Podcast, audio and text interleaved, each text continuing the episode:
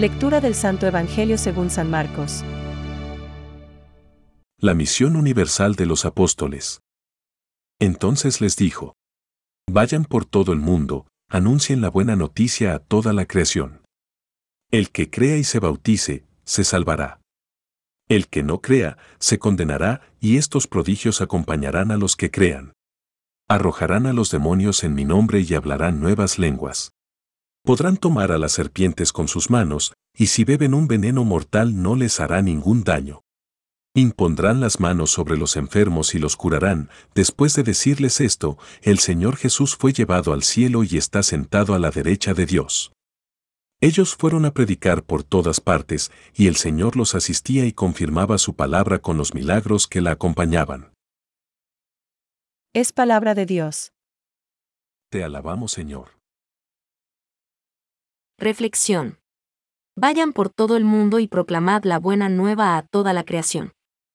Hoy habría mucho que hablar sobre la cuestión de por qué no resuena con fuerza y convicción la palabra del Evangelio, porque guardamos los cristianos un silencio sospechoso acerca de lo que creemos, a pesar de la llamada a la nueva evangelización. Cada uno hará su propio análisis y apuntará su particular interpretación. Pero en la fiesta de San Marcos, escuchando el Evangelio y mirando al evangelizador, no podemos sino proclamar con seguridad y agradecimiento dónde está la fuente y en qué consiste la fuerza de nuestra palabra.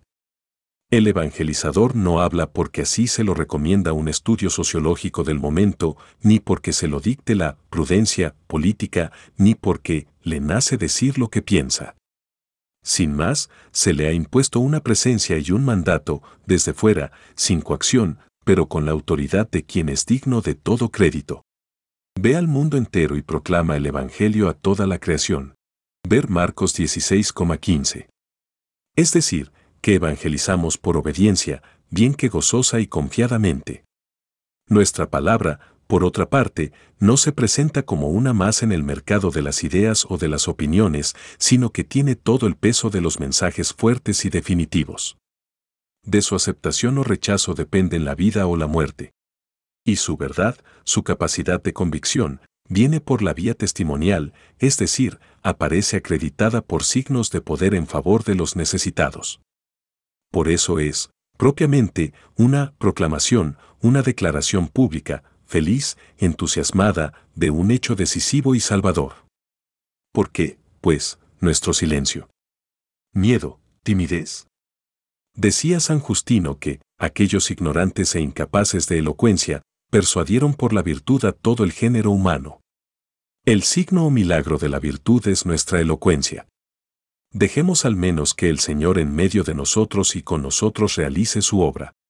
Estaba colaborando el Señor con ellos y confirmando la palabra con las señales que la acompañaban. Marcos dieciséis, veinte. Pensamientos para el Evangelio de hoy. Al igual que el sol, criatura de Dios, es uno y el mismo en todo el mundo. Así también la predicación de la verdad resplandece por doquier e ilumina a todos aquellos que quieren llegar al conocimiento de la verdad. San Irineo de León. Todos estamos llamados a ser escritores vivos del Evangelio, portadores de la buena noticia a todo hombre y mujer de hoy. Francisco. Desde la Ascensión, el designio de Dios ha entrado en su consumación. Estamos ya en la última hora. primera Juan dos, dieciocho. El final de la historia ha llegado ya a nosotros y la renovación del mundo está ya decidida de manera irrevocable e incluso de alguna manera real está ya por anticipado en este mundo.